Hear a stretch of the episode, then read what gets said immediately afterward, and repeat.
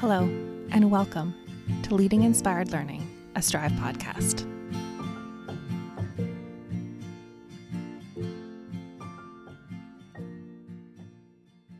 Okay, so welcome to today's episode of Leading Inspired Learning podcast. Today we welcome Jenny Britt from the YMCA. She is the outdoor play specialist. Jenny joins us from 38 and a half weeks pregnant. She is about to leave on mat leave with her second bundle of joy. I'll make podcast history if I go into labor. During Oh my God, this. imagine. It'll be your most. I'll deliver your episode. baby. That's fine. I'm, I'm there for that. I'm here for that. That'd be awesome. Um, yeah, so we we are cozy here, um, as comfortable as I can keep her while we record this episode. And Jenny and I actually go way back. We shared an office. We did. Oh God, what was that? Eight years ago now? no. Yeah. Seven, eight years ago, something Must, like that. Must be. Um, so yeah, really one of my first like leadership professional Work friends. fri- work Yeah, friends to real friends. outside, yeah. Exactly. we got a lot of really important things done during those times. Always. those times. Always important things done. Um, Jenny also sits on our professional learning committee with Strive, and she supports the outdoor play community of practice. Everyone should join who is listening. We're always looking for new members. And we'll we'll also link the next outdoor play COP in our bio Oh. oh description of There this podcast. Okay, so Jenny, you weren't always an outdoor play specialist at the Y. You have been in numerous roles Yes. there, um, but this role for quite a few years now. Yeah, I think just over since 2018. So just coming on five years if my math. Well, I was on mat leave for one of them. Right. Yes. So um, with my first, so yeah, I was school, a school age director before that, and then transitioned into this role when we began our project. So And it was really on the cusp of when the topics of outdoor play, risky play, the importance of that really came onto the scene in the world of early childhood education. yeah, so Canada has been kind of amping up their research and advocacy towards outdoor play for a while now, but really it was when. Um, an organization called Partic- ParticipACTION Canada um, launched their report card uh, and highlighted kind of deficits surrounding outdoor play And active play in general. Yeah, exactly. So the Lawson Foundation put out a proposal for within Canada and essentially was looking for people to um, who could really contribute to enhancing children's experiences on a variety of different uh, platforms in response to this ParticipACTION report card. Uh, so the Y put forward a proposal, uh, and we were fortunately accepted, and that was back actually in 2016, so before I officially became on on board. Uh, and with that partnership with the, the Lawson Foundation, we piloted uh, a curriculum training and um, some environmental changes within four of our locations, and really just looked pre and post, you know, how children's experiences, educators' experiences changed um, with this curriculum training all around the importance of outdoor play. And so, removing some of our large structures, focusing more on natural elements, low level elements, loose parts. Uh, and we had a really, really amazing response to that through our research, um, looking at how educators' minds and values shifted in response to that training, and and again those environmental changes as well. Uh, and then so we were fortunate enough to work later on with Ontario Trillium Foundation, and that's when I came on board, and then um, the Lawson Foundation again. So we've had a, a number of active supporters and, and very Research generous partners partners, and- yeah, yeah. to be able to expand our work. So now we have taken our training and uh, are bringing it nationally across Canada. So it's very, very exciting. Yeah. Yeah. So all the Ys across Canada will be privy to this curriculum. Yeah, so part of our current rollout right now is is offering training for all YMCA childcare educators as part of kind of their orientation process. Nice. And then yeah, we're hoping in the next phase to be able to bring it out into the community as well. So beyond the walls of the Y.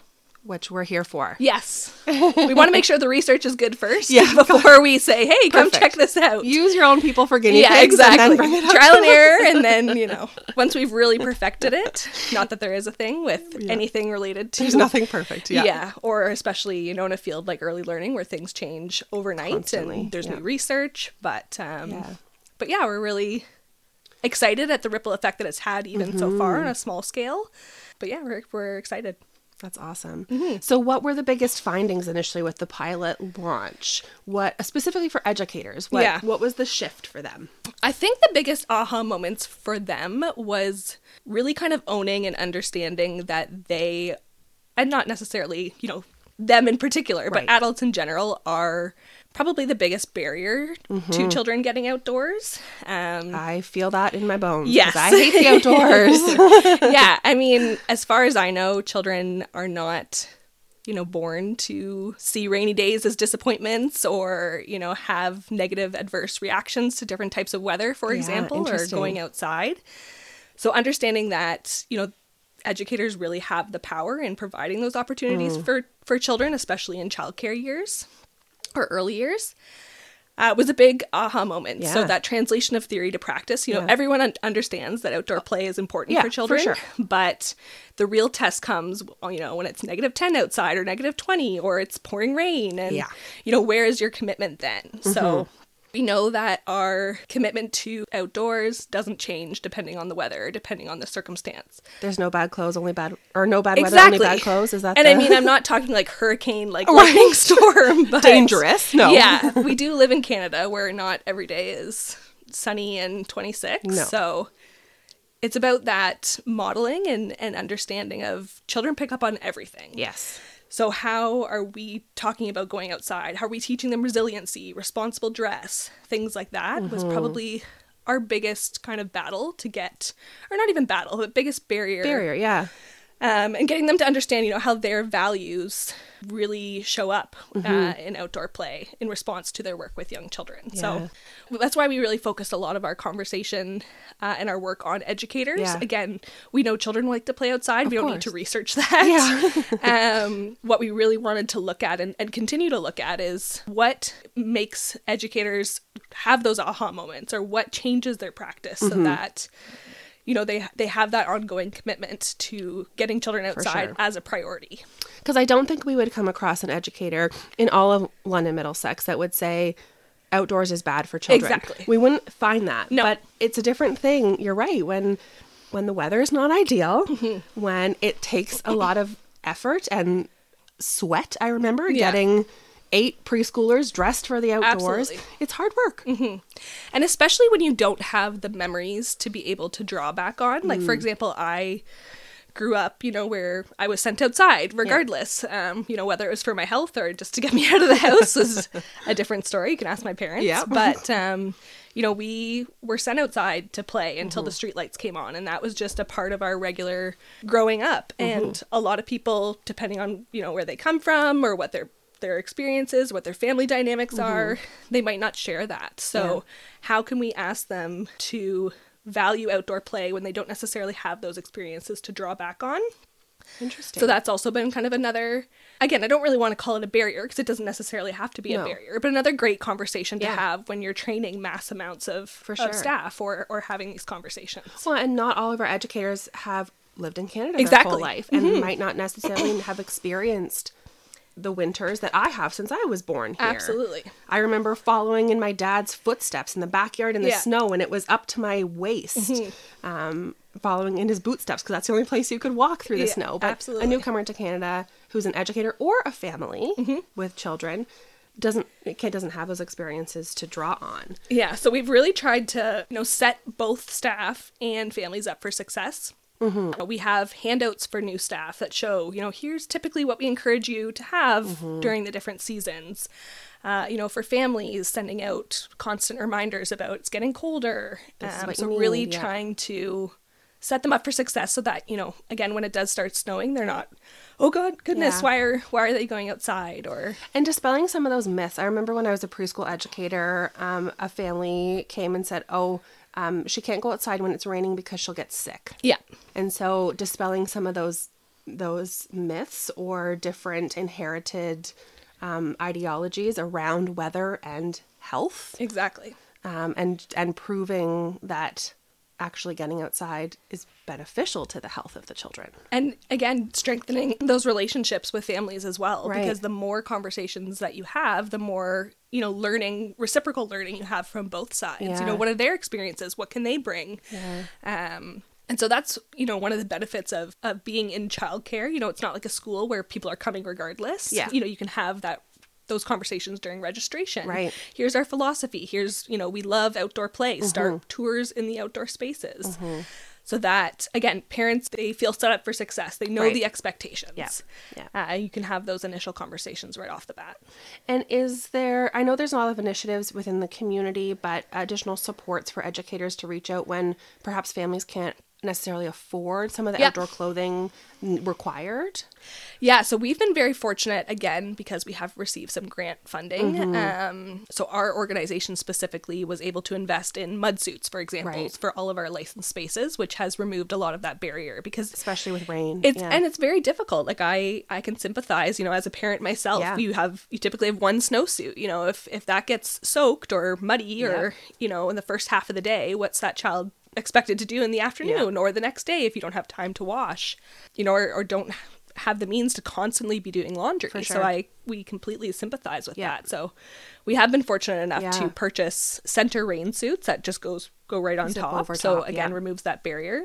There's also a lot of creative ways that centers have you know built up lost and found Mm-hmm. for you know additional clothing purposes um you know raised money through other methods Yeah. um to or accepted donations. exactly yeah to purchase families. Yep. extra boots or Yep. hats or mitts so again forward thinking about okay winter's coming up how can my center support outdoor play for Yeah. the children and families and yeah you know it's certainly not isolated to particular centers or particular areas sure. you know all centers struggle with this all centers you know that are are playing outside in the mud will will face this obstacle at some point so really making it a part of your regular practice like Mm-hmm. Yeah. similar to craft supplies you know when you see craft supplies For running sure. low you think ahead Yeah. and, and or plan to purchase more um, so making sure that outdoor materials are, are treated the same Mm-hmm.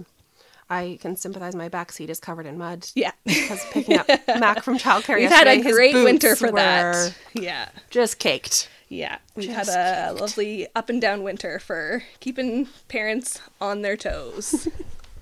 But I also know that Tandy, through Yes. the Outdoor Play Community of Practice um, and the Outdoor Play group, has done a lot of research on community resources for um, clothing or materials, donations, places where families can go to to uh, get some of that stuff too. So that's also a great resource. yeah, honestly, the more we can have is great for both advocacy of outdoor play. You know, the more people see initiatives for gaining more material gets their or or uh, clothing, Clothing, gets yeah. Mm-hmm. their wheels turning about okay, what do I have at home? Or yeah, the more visible these conversations, these topics can Mm-hmm. be within the community, then you know, only for the better. Yeah.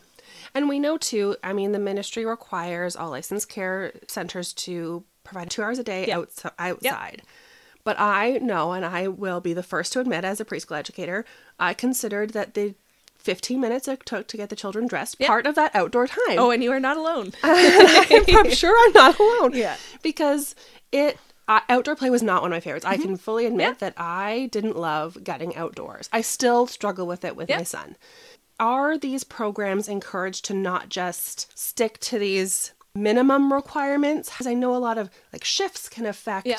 outdoor play time depending on the group sizes in the yards Yeah. for licensing that can affect so how do you navigate and- some of those barriers or how do you support educators to navigate some of those barriers Well, the really interesting thing now, because our work is national, that time parameter mm-hmm. is not shared across Canada. So Oh, there are a number of provinces that have a recommendation, but it's not a requirement, Hmm. um, or it's a much lower requirement. So that has been again really interesting having Yeah. conversations you know thinking that okay two hours is the bare minimum Right. where you know in other provinces that's a, a huge goal or will be a huge shift Right. for for educators.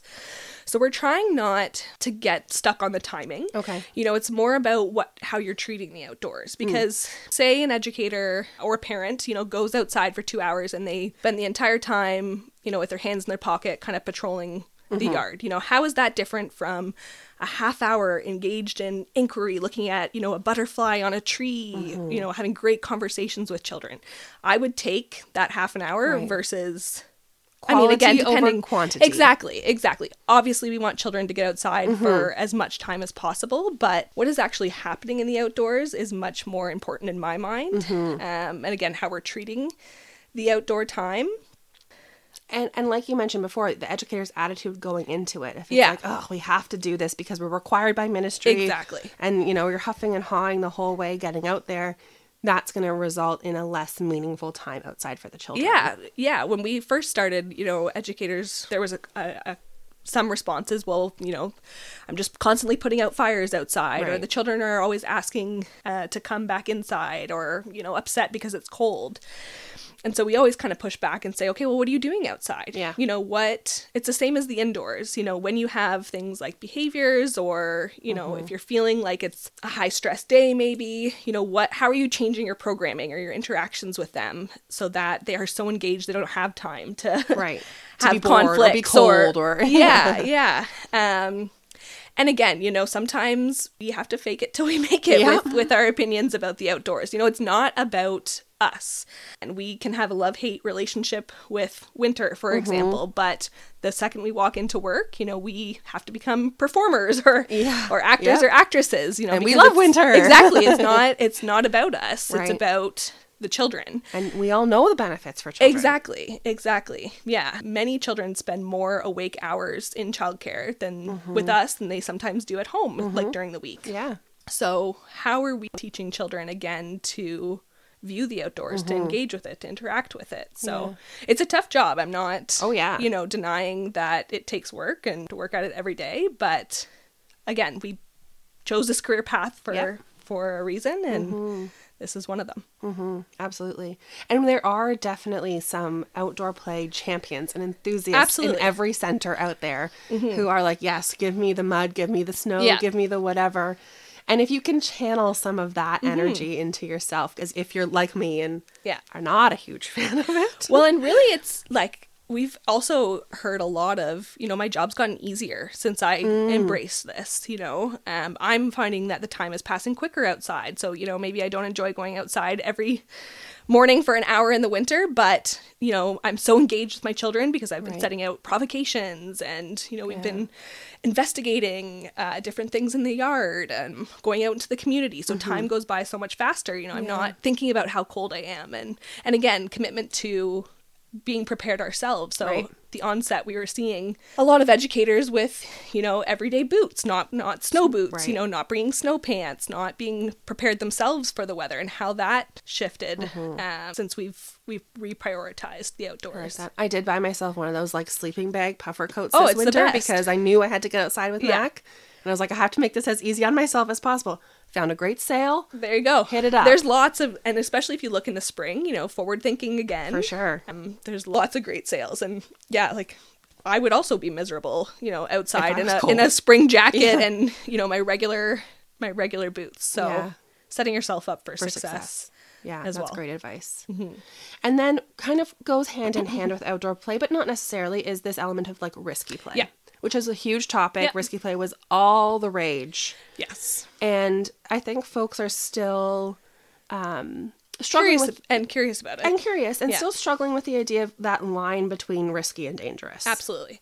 So we this was a huge conversation Mm-hmm. when we started this, and there's a lot of opinions about what do you call it or what is risky play, Mm-hmm. and you know I have my own unique per, or not unique, but I have my own Mm-hmm. perspective around it, and yeah, when we we started this project, we did call it risky play. Yeah. Um, the more we kind of sat with that, the more we started, you know, reflecting on this is kind of seeping into more of a flavor of the month type of Right. conversation, you know, or Yeah. a t- you know, topic of the month. Yeah. Um, you know, we're doing risky play where, you know, risky play again, quote unquote. You can't see me. Yeah, just no one can see you, Jenny, as you're doing those air quotes.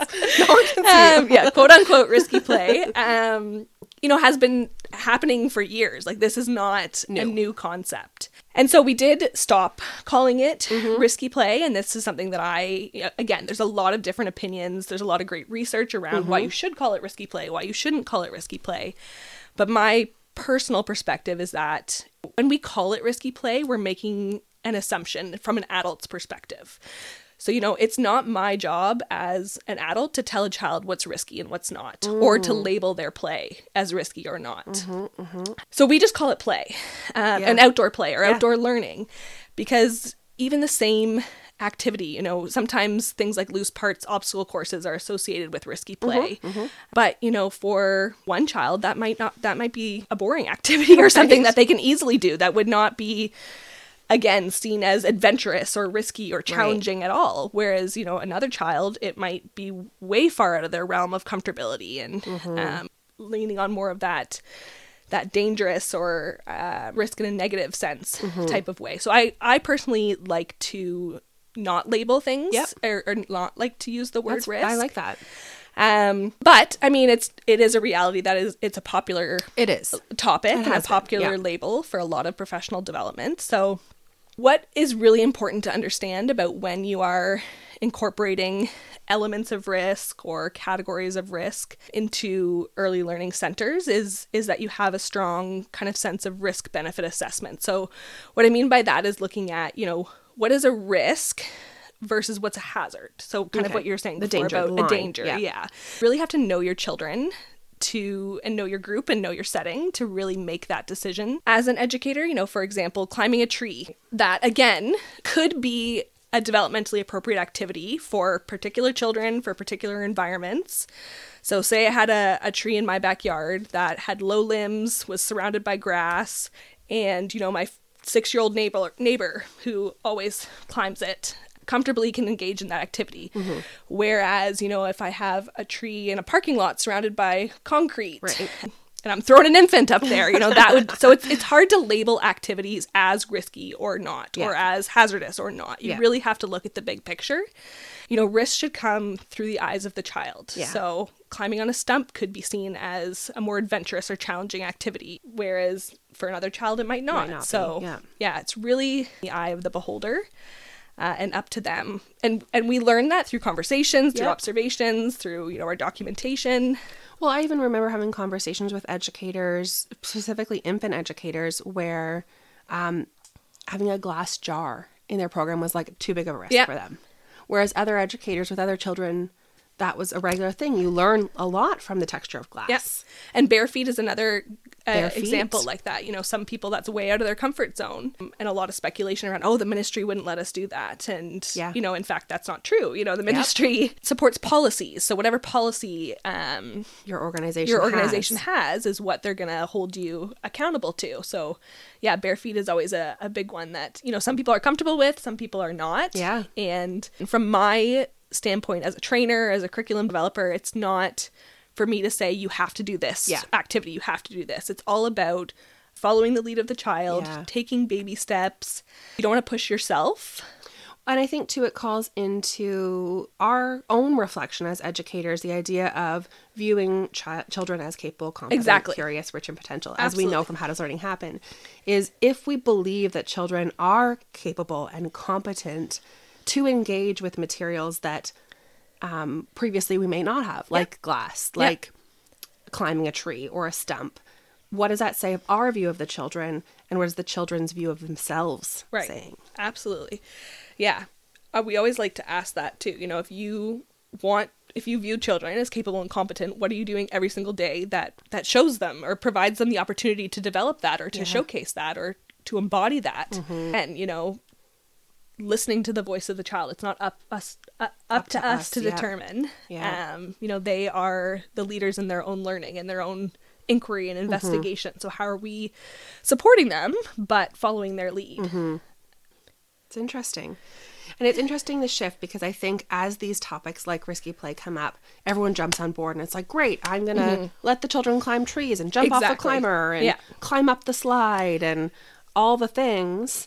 And it's it that we need to find that pendulum coming back to the middle a little bit. Yeah, and I think that's why when you say, okay, we're not looking at risky versus not, you yeah. know, we're following the leads of the child. We know because we work with our children every day, we know their strengths. We mm-hmm. know, you know, what might they might be interested in, what they might, you know, be more hesitant about, what I can support them in. Yeah.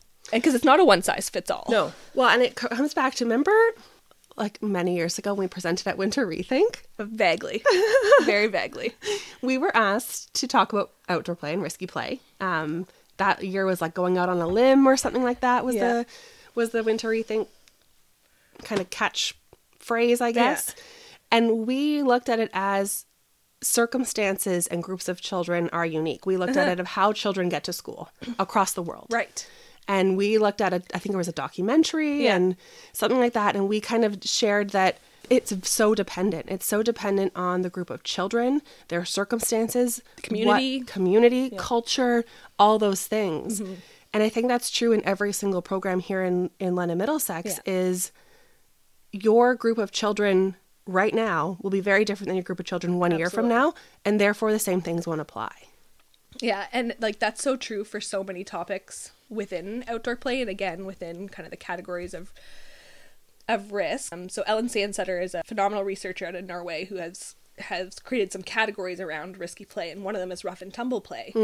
And so we're thinking about educators that just kind of want to suddenly embrace outdoor play or risky play and they think, "Okay, I'll let my children wrestle around." But you know, that's a perfect example of knowing your children, you know, knowing what's the difference between a game of tag that's, you know, where children might be in close proximity or have hands on each other, but in a positive way versus aggression. Right. And really being able to navigate that because that can change in a second. You know, one child gets touched in a way that they're not consenting Yep. to or that they are not necessarily comfortable with, and then it switches into aggression. And we have to be able to, as as role models and leaders uh, support that. Yeah. So it's a it's a very important conversations Mm-hmm. and reflections to have as an educator. Again, like we're committed to lifelong learning. Yep.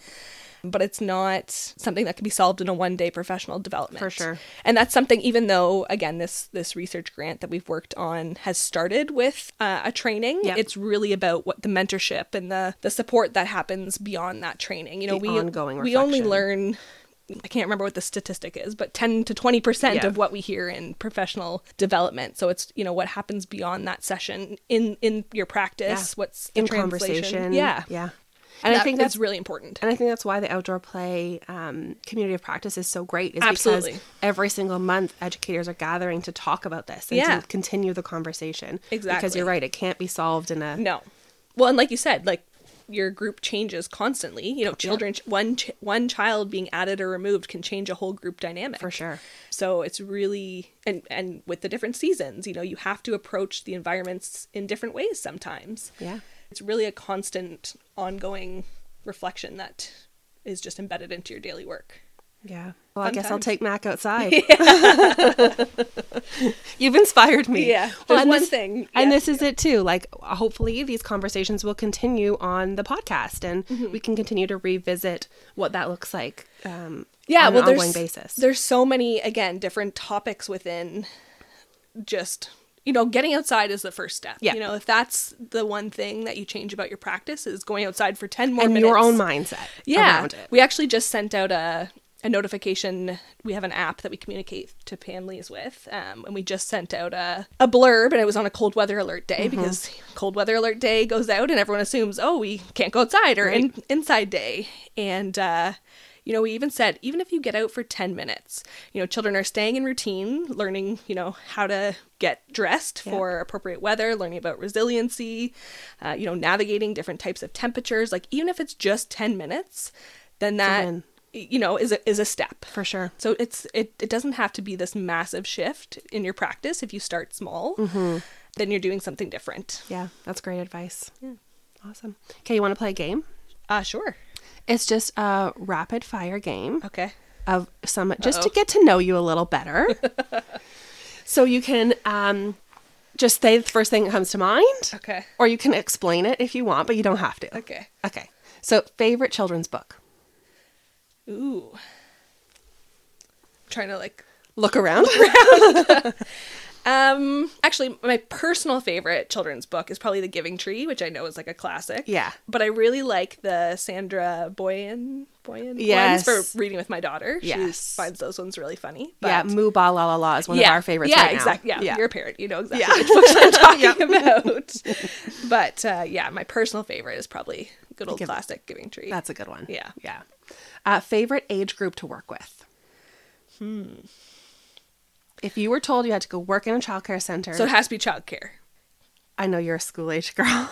Well, and I was gonna say I because I teach at Fanshawe. I Yeah. have and now work in adult education. I love adult learners, but Key if I- children, if I age group. had to pick children, my daughter is a preschooler right now, and I would never choose that. Not because I don't love children, preschool age children, but I get enough of that at home. But uh, toddlers is such a fun age. okay, so everyone is saying toddlers lately. Oh, really? I have a toddler and I wouldn't work with toddlers. and I probably would choose that also if if my daughter was Yeah. in the toddler stage. But they just are like starting to get more personality. They got that little toddler tude. Yep. Again, I bless every single educator Oh that works gosh, with I all know. age groups. I could not have more respect and value for the ones specifically that work with my child. Me but too. yeah, Yeah. just uh, they are saints. Absolutely, they are. Yeah. Uh, favorite professional learning you've ever attended? Oh, these are these are not. I did send this to you in advance, just FYI. It's your fault you didn't prepare. um, professional development. Well, thinking about outdoor play, Dr. Beverlie Dietze is um, a phenomenal speaker about all things related. So if anyone is looking, she does regular workshops. She has a ton of great workshops related to different elements of outdoor play. She talks about a lot of inquiry based learning, a lot of, you know, different elements looking at, you know, site or environment setup, space and place. That's the one that's Okay. coming to mind. That's good. Right now, but I got to shout out our outdoor play committee cuz Yes. that is has a special place in my heart. So Yeah. and would be considered professional learning. So, Absolutely, it is. yeah, Yeah. yeah. I'll say that. Okay, favorite ice cream flavor?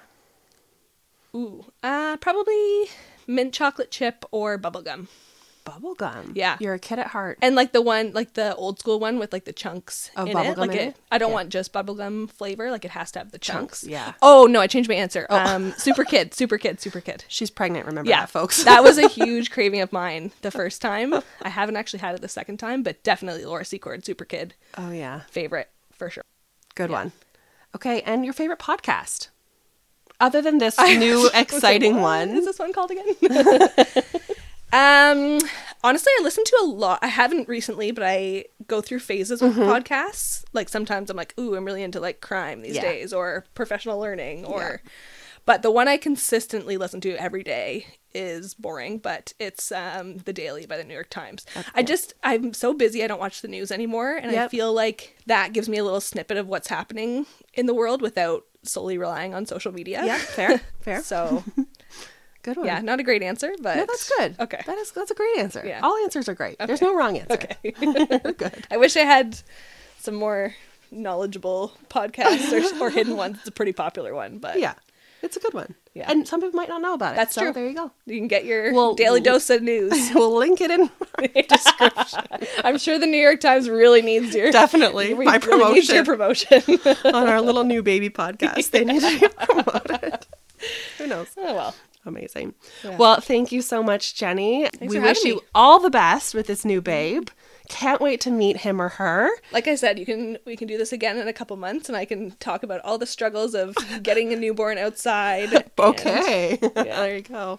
As long as I get to hold the baby the whole time. yeah, I'll be saying even if you get up for five minutes, yeah. Screw the 10. We're shooting for five. the transition from the house to the car counts. That does. Amazing. Well, thank you and wish you all the best. And thanks for your time this morning. Thank you. Hello, this is Ally coming to you from uh, the future. Well, the future ahead of when Jenny and I recorded this episode. I wanted to just update um, that since recording this episode, uh, Jenny has welcomed a beautiful baby boy into her family. Uh, Casey is well, well loved by his big sister and uh, Jenny and Pierce. So, congratulations to the Britt family. We are so happy for you, and we are so excited to continue to watch your family grow. Thanks so much for listening. You can connect with us on Instagram at Leading Inspired Learning Pod or on our website at striveswo.ca slash podcast.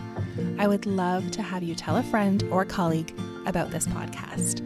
Thanks again for listening. Please join us next time.